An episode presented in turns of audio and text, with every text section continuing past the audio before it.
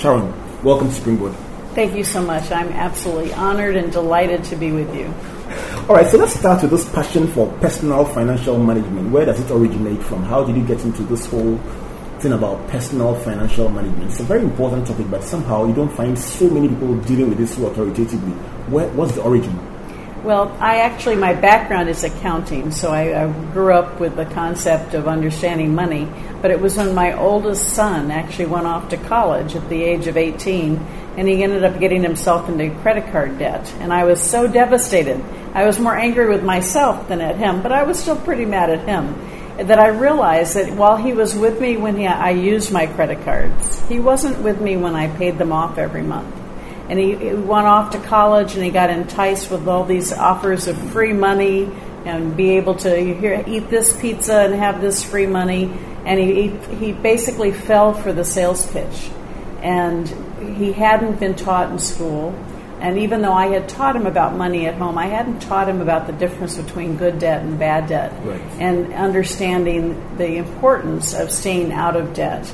And as a result, he got himself into trouble. And it was really, that was December of 1992. And that was when I really dedicated the rest of my professional career to financial education, creating tools that are affordable that help people take control of their financial lives, not only for themselves, but for their families. Right. Because we are all where we are today because of the choices we have made.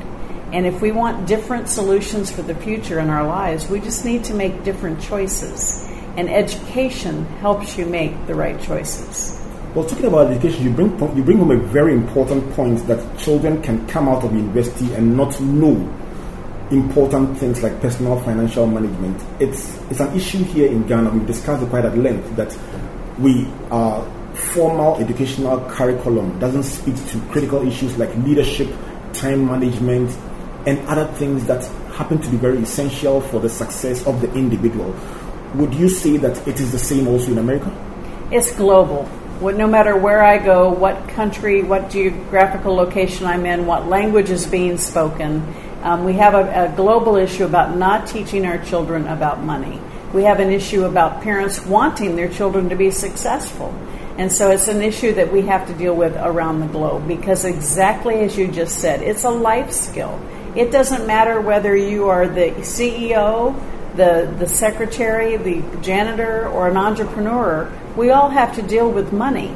And, that, and we're not being taught those important skills. And unless we start doing that, we're going to continue having these problems. Let's, let's cross over to the issue of Rich Dad, Poor Dad. It's, it's, it's a book that became a global bestseller. And how, how many copies sold globally? Over 30 million. Over 30 million. I, I thought that the um, Think and Grow Rich had crossed 30 million and it was an unprecedented number. But to hear that Rich Dad also crossed 30 million is very heartwarming. So tell me, how many how many languages? Um, over 50 languages. I think 51 languages, and it's being sold in over 108 countries. Wow. So I'm sure you've traveled to a number of these countries and, and met people who read the book all over the place. Yes, it's been a real blessing, and and that. But the explosion of that growth was not because of us. It was because people like yourself read it and found value and shared it with their friends. And as people shared it, it became more popular. And that's that's the part that's so important is that we understand that we are each responsible for helping ourselves and helping those we care about. Right. Let's talk about how the collaboration between yourself and Robert Kiyosaki originated. Mm-hmm. How did you meet? Well, you met my husband, and it really is all because of him. So, if you have want to give thanks to someone about the rich dad phenomena, it's Michael Lechter. Um, Robert Kiyosaki had come up with an idea for a board game, and he'd drawn it on a piece of paper. And he sought out my husband, Michael Lechter, because Michael is an internationally known um, intellectual property attorney, and he needed to figure out how he could protect the game and Michael met with him, and he knew how passionate I was and that I was looking for financial education tools. And so he introduced us, and um, we I met Robert at a beta test for the board game, and it literally was just drawn with crayons on a piece of paper. And as a result, I started helping Robert as as, as a friend um, to commercialize the game, and the game is called Cash Flow. And then as we were talking about it, he wanted to charge $200 for the board game, and that's US dollars. and we said, you know, and it was in conversations with Michael and, and Robert and myself. We said we need something to be able to help promote the game to people understand the message behind the game. And that's when we came up with the idea of writing the book Rich Dad Poor Dad. Right. And so the, the book was actually originally written as a brochure for the game. A manual of sorts. Yes, we never we never expected it to become a product in its own right. And yet the world told us that our brand was Rich Dad and that the book Rich Dad Poor Dad was truly the, the mothership. And so we became known as the Rich Dad Company, even though our corporate name was Cashflow Technologies. So in essence, the, the, the book sold far more than the game. yes, We oh, call yes. this accidental success. Yes. Sometimes you just never know when a phone call is going to change your life or when you've got a real hit. And that's why we talk about the future of business and the future of entrepreneurship is being aware of things that change around you and being flexible enough to recognize when you have a winner and also to recognize when you when you have something that may not be such a big winner. Right. This is your virtual university. My name is Albert Ocran, and if you just tuned in, this is the voice you just heard is the voice of Sharon Lechter, co-author with Robert Kiyosaki of the book Rich Dad Poor Dad, and we are talking today about how they they stumbled upon or how they evolved into a best-selling collaboration or team, and most importantly, how the book Rich Dad Poor Dad has changed so many lives all over the world. It's talked about 51 um, 51 languages in over 100 countries and over 30 million copies sold. I'm sure you have a copy of that book somewhere in your library. But even more importantly, the focus of that book is personal financial management. And this series, Top 10 on Springboard, is focused largely on the top 10 things that an individual must do to be able to be at the cutting edge in any field. And our focus for today is on personal financial management. If you've got your, your diary, your iPad, your notebook, whatever you have out there, get it out because in- coming up next, Sharon is going to tell us how to get your finances in order. The top 10 things you must know. You may want to call them Sharon Lechter's top 10 keys to personal financial management. And you want to take note of them and challenge them, apply them, read about them. Most importantly, let the end of this program make you a better person than you were when you tuned in. So over to you, Sharon. If somebody walked up to you and said, My finances are in shambles, or I have absolutely no clue how to organize my personal finances, give me 10 tips from the best selling author about how to get my finances on track.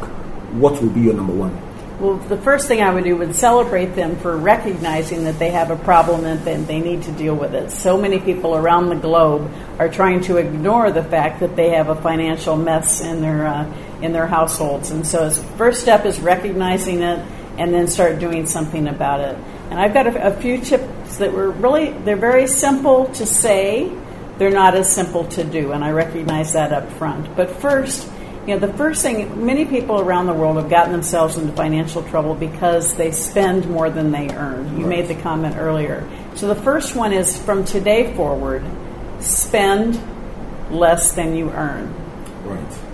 And then add something called and invest the rest. Okay? Spend less than you earn and invest the rest. Right. And so it's, it, and that, that. Spend less than you earn and invest the rest. Right. And, and to that point, understand along what we just said about poor versus rich, it's not what you do for your paycheck hmm. that matters. Most people say, well, I need a raise or I need a different job. It's not what you do for your paycheck, it's what you do with your paycheck. right. Because when you're getting your paycheck, you're working for your employer. You're supposed to make them rich, right? And when you get your paycheck, the money that you receive in your paycheck, that's what you do to for your own personal finances, Right. for your family's future. So it's what you do with that paycheck that counts. Right. And that you know that's the, the your future is determined by the choices that you, you make when you receive your paycheck. Are you going to spend it all, or are you going to spend some of it and invest the rest? Right. So you have the point number one: spend less than you earn, and more importantly, invest the rest. What will be number two? Well, number two is it's not what you do for your paycheck; it's what you do with your With paycheck. It's not what you do for; it's what you do with. Yes. Right. So And- you, you can actually earn the money, Mm-hmm. or you can earn a lot of money and find yourself in difficulty because of how you apply it. That's what I'm saying. And that's happened an awful lot. People have they end up with a bigger, uh, a more responsible job, a larger salary, and so what they do is they go get a bigger house or they get a new car or they get a big screen TV. Right. And so they expand their living expenses to w- match or exceed their new salary. And so I say, wait for that. Let's make sure we go to the next step, which will be understanding your wants versus your needs. Right. And that's where that emotion comes into play. Emotion of wanting something and, oh, I can afford it, I can charge it, I can get it. And you allow your emotion to get yourself more in debt. Right. And so take a moment and think about what it is that you truly need to live. And when you get that promotion, maybe instead of getting that bigger house or getting that new car, wait and use that promotion, that raise in your salary to start investing instead of spending it. Is that what you would call delayed gratification? Yes, delayed gratification. And that actually goes to one of my other points that we can talk about now. And the Right. delayed gratification, um, pe- that's kind of a negative connotation. People feel, you know, delayed. That's kind of like, oh, I don't want to do that. I want it now. Well, what we talk about, instead of saying delayed gratification, let's talk about goal setting. Right. Whether you're a parent or looking at your child and how to raise them properly, or for your own personal finances, set a goal and say, instead of saying, and this is the next point, instead of saying, I can't afford it, say, how can I afford it? The first one is negative and it's a statement, it kind of ends kind of in a sour mode. And then the other one, how can I afford it, is a question and it opens your mind. It ignites that entrepreneurial spirit and it wants you to be creative on how you can truly earn it. And so that moves to the next point when we talk about not saying I can't afford it, but say how can I afford it. Right. The next important point in the in these ten points is to set goals Right. and set a long term goal. What are you going to do in a year, five years? But more importantly, set a short term goal that helps you on the way to that one or five year goal. Set a small goal, achieve it, and then celebrate. It's so important that we understand that by, by achieving that small goal, it helps your self esteem raise. And so, what happens is it gives you the courage to keep going because you've achieved something. Right. So for somebody who's in debt, this particular point will be extremely crucial because when you look at the big mountain of debts or the challenges that are so huge, you might be discouraged because they look so big. But if you set small goals or you bring them down mm-hmm. and you cover the first ones, you are more in, uh, inspired to keep going on at it and, and working towards the bigger ones. And to that point, when people are in fear, fear does one of two things. And most of the time, it paralyzes us. Right. You see that mountain of debt, well, you're frozen in time. You can't move forward or back. You're just so fearful of what's next. What am I going to do next? But fear, fear can also motivate you. Right. And we want to be able to help people with knowledge and with tools to start taking that first step, taking that first small step, that small win, to get past that fear and to turn that fear into motivation. And when you set a small goal, a small win, and you celebrate, it gives you the, the, the initiative and the courage and the motivation to keep going. And so that large mountain becomes a smaller mountain, and then it becomes smaller and smaller, and then all of a sudden you're debt free. So your large goal is achieved because you've done it through a series of small goals. Right. If you just joined us, this is Springboard, your virtual university. I have the rare privilege of hosting Sharon Lechter with her husband Michael. We're talking about goals. We're talking about personal financial management, the top 10 things you need to know or do in order to put your finances on track. That is, if they are off track, or better still, how to gain control, command, direction of your personal financial management. Number six would be have your money work for you. We talk about invest the rest. Understand that money is a tool. Money can help you create your future if you have it in your asset column. And so you want your money, you want to start investing, you want to start saving, even if it's a small amount. And start an automatic savings prep plan so that you automatically said, okay, every time I get paid, and that the, the concept is pay yourself first making sure that you start setting a small amount aside and create an emergency fund, start creating that nest egg.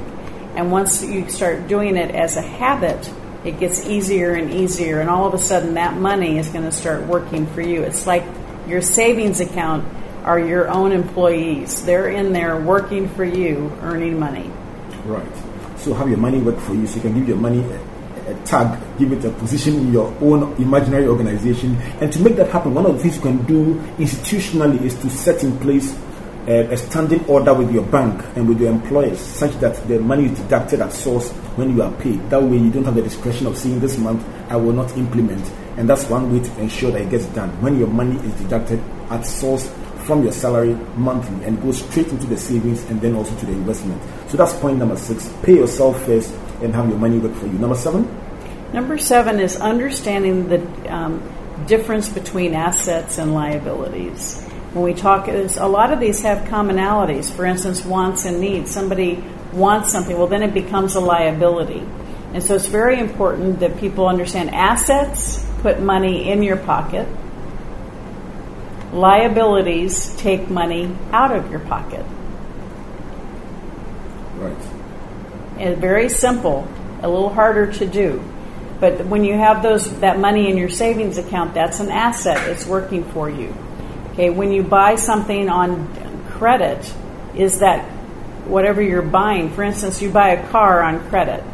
Now that car could be an asset if you're a taxi cab driver. Right. Okay, or that's going to rental. Yes, and that's going to help you earn money. But if you buy that car simply because you want it and it's fancy, that's the car actually is a liability because you're having to pay for it each and every month. So you need to understand is the asset something that's going to help you make money? Moment, right. So understanding the difference between assets and liabilities is very important. Right. So it's not necessarily the item, but the use to which it is put that determines whether it's an asset or a liability. Mm-hmm. Right. So that's point number seven. What's point number eight? Number eight is something what I call the two minute rule because some people at this point in our conversation are going, I just can't do it, I can't do it. And so what happens is people end up spending a lot of money based on impulse shopping. And so this is something I started doing several years ago. Um, if you think about the stores and there's, you know, along the road, there's things you see, oh, I need that, I need that. You know, well, it's really a want, it's not a need.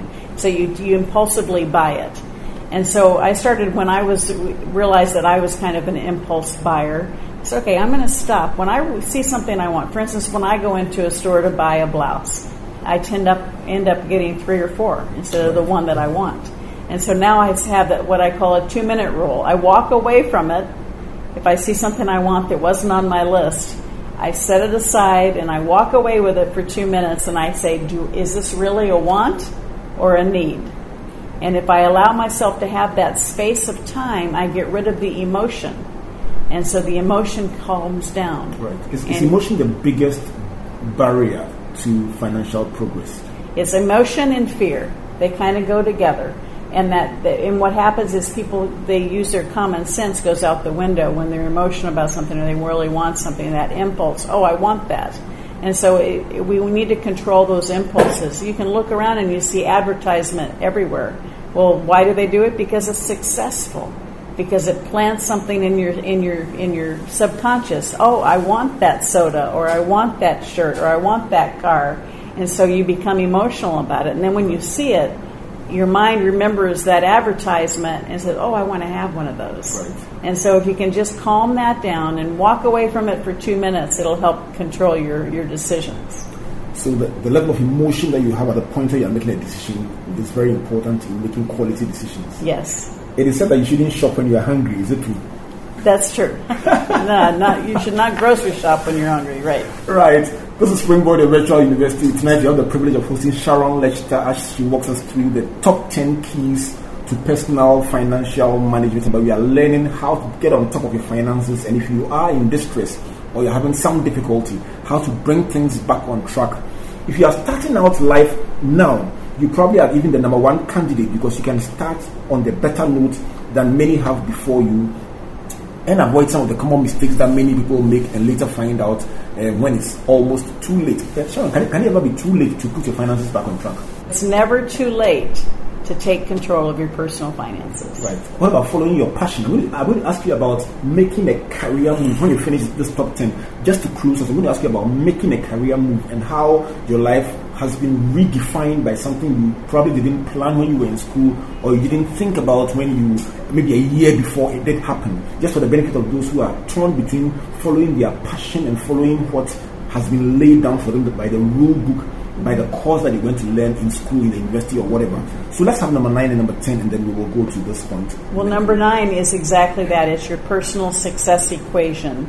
And it's something that we share in our book, Three Feet from Gold, which right. is in conjunction with the Napoleon Hill Foundation. But the success equation is taking that passion, and your passion can be something you love, or it can also be something that makes you angry. For me, I was angry at the lack of financial education. So it's taking your passion and combining it with your talent. Think about things that you're good at. For me, it was the fact that I was in uh, in the financial world to begin with, and I had a publishing background, so I was able to combine that with my um, passion about financial literacy to start writing books and creating tools to help teach people about money. And so the six, the equation is P plus T, passion plus talent, times A, and that A is association.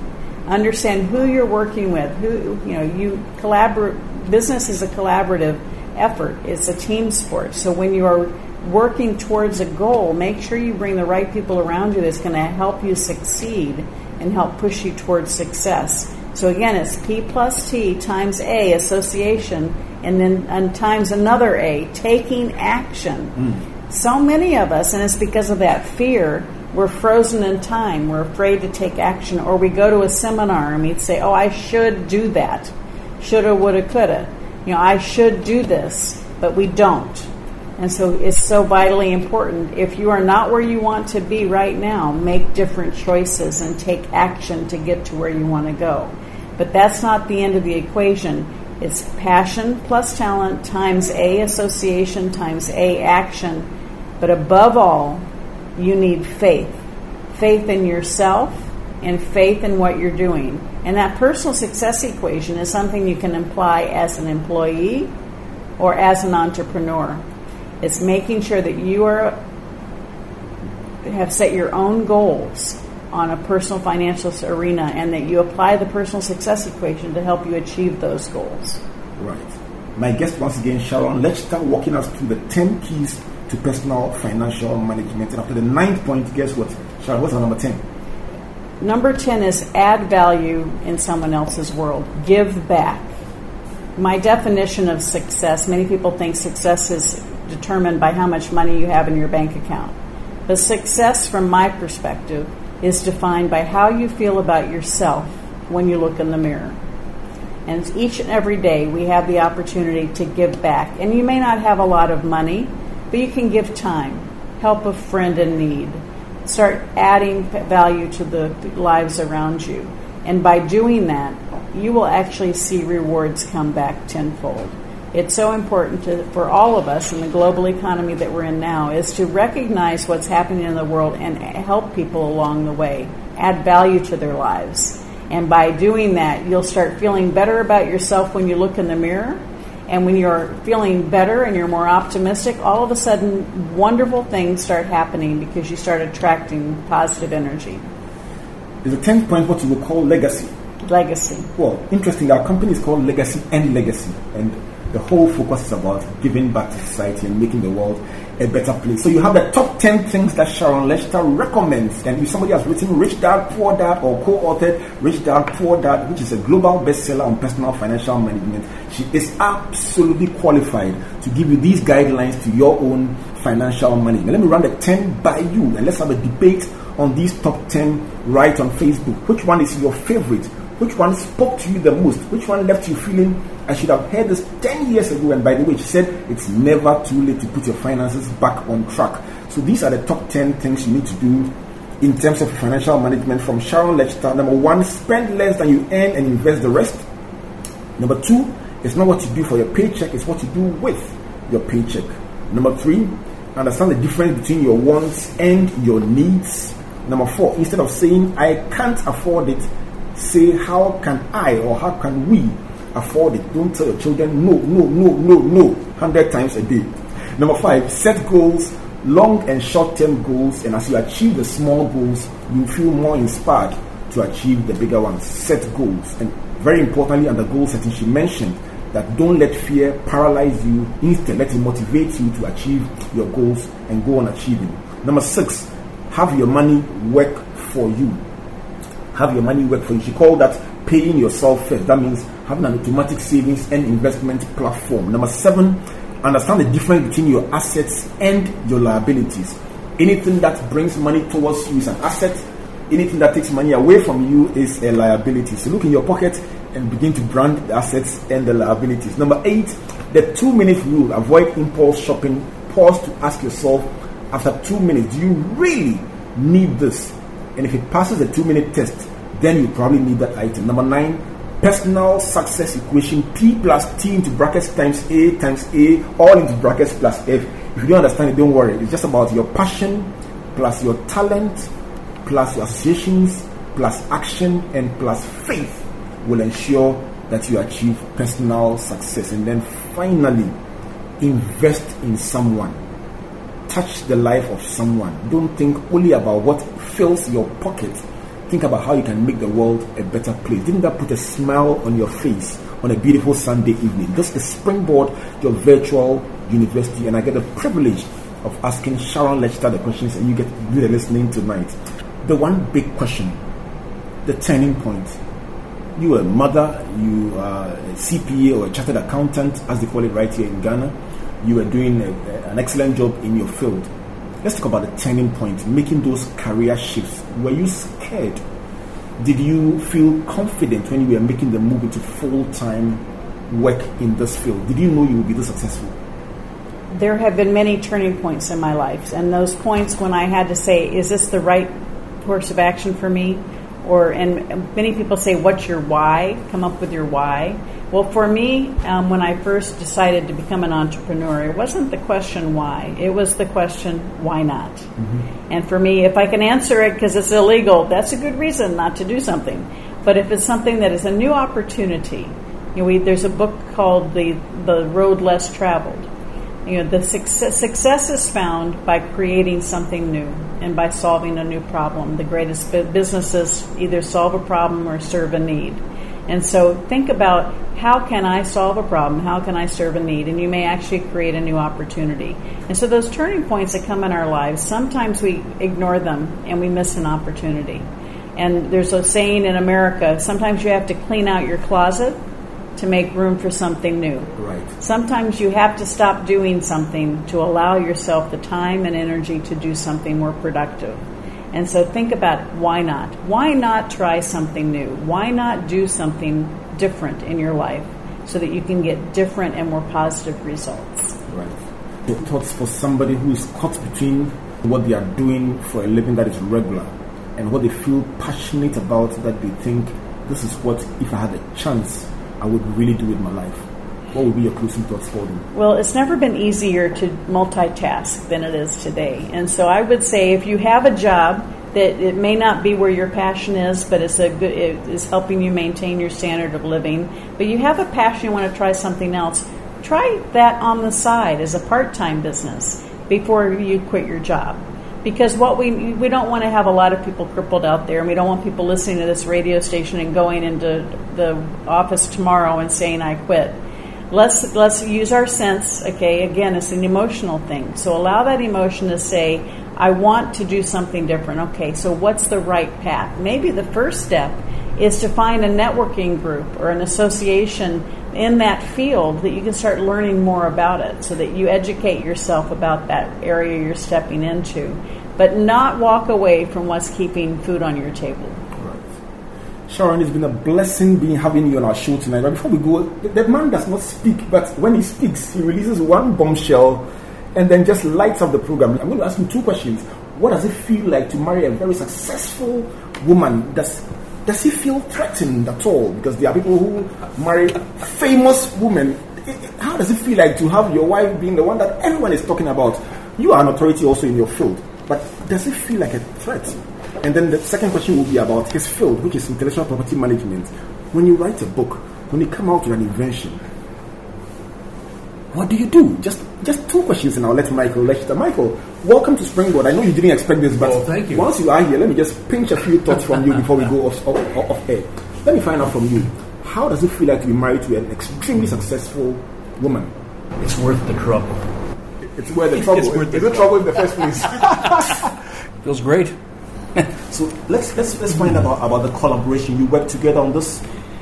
Uh, we've we've worked together on many different projects. Um, as they come along. It's been a gradual thing. The first 20 years of our marriage, um, I worked very, very hard to give Sharon the opportunity to really experiment, do the things that she wanted. Now it's my turn. Wow. So, so, so you are into intellectual property management. Yes. What exactly do you do? It depends on the day. Uh, I build forts and I fight pirates. Right. You fight the, pirates. Those who. Let me explain. Right the tools that I use aren't guns and swords, right. but or, or, or building materials, right. but legal building blocks. Right. Uh, setting the foundation so that you're able to protect your intellectual property. So when you talk about intellectual property, you're thinking about things like like discoveries, like music, like art like pieces, the like the product of your mind, right? Your inventiveness your your relationships with other people, your good name. All of those things are intellectual property. Works of authorship, your writings, right. the music. Right. So if somebody walked to you and asked you a simple question, I have quite a few inventions, quite a few books I've authored, works of music. Where do I start from? What do I do? What would be advice? It depends. Um, you have to look at your situation right. and what the market is like and what the conditions are in the market.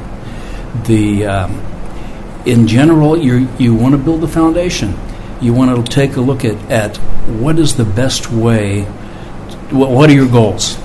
What do you what do you want to do? Is your primary purpose to get the word out to spread your product, or is it is it your primary uh, purpose to uh, make money from from your work. Right. And there, there are different strategies. You've got a box of tools that you can use to protect different aspects of your products, of your, of your, your work. And you apply them individually to their best effect. I'm sure you recommend that somebody talks to an expert. Like Definitely. Uh, the you, are going to want to go to a good, experienced intellectual property attorney. Now, there are many practical things that you can do yourself. But and, and, a good attorney will explain those to you. Right, right. I want to say thank you to you, Sharon, and to Michael for being with us today on this Springboard of Virtual University. I hope it has been an enriching experience for you. Oh, it's been fabulous, and we love Ghana. It's just been an incredible trip. Thank you so much.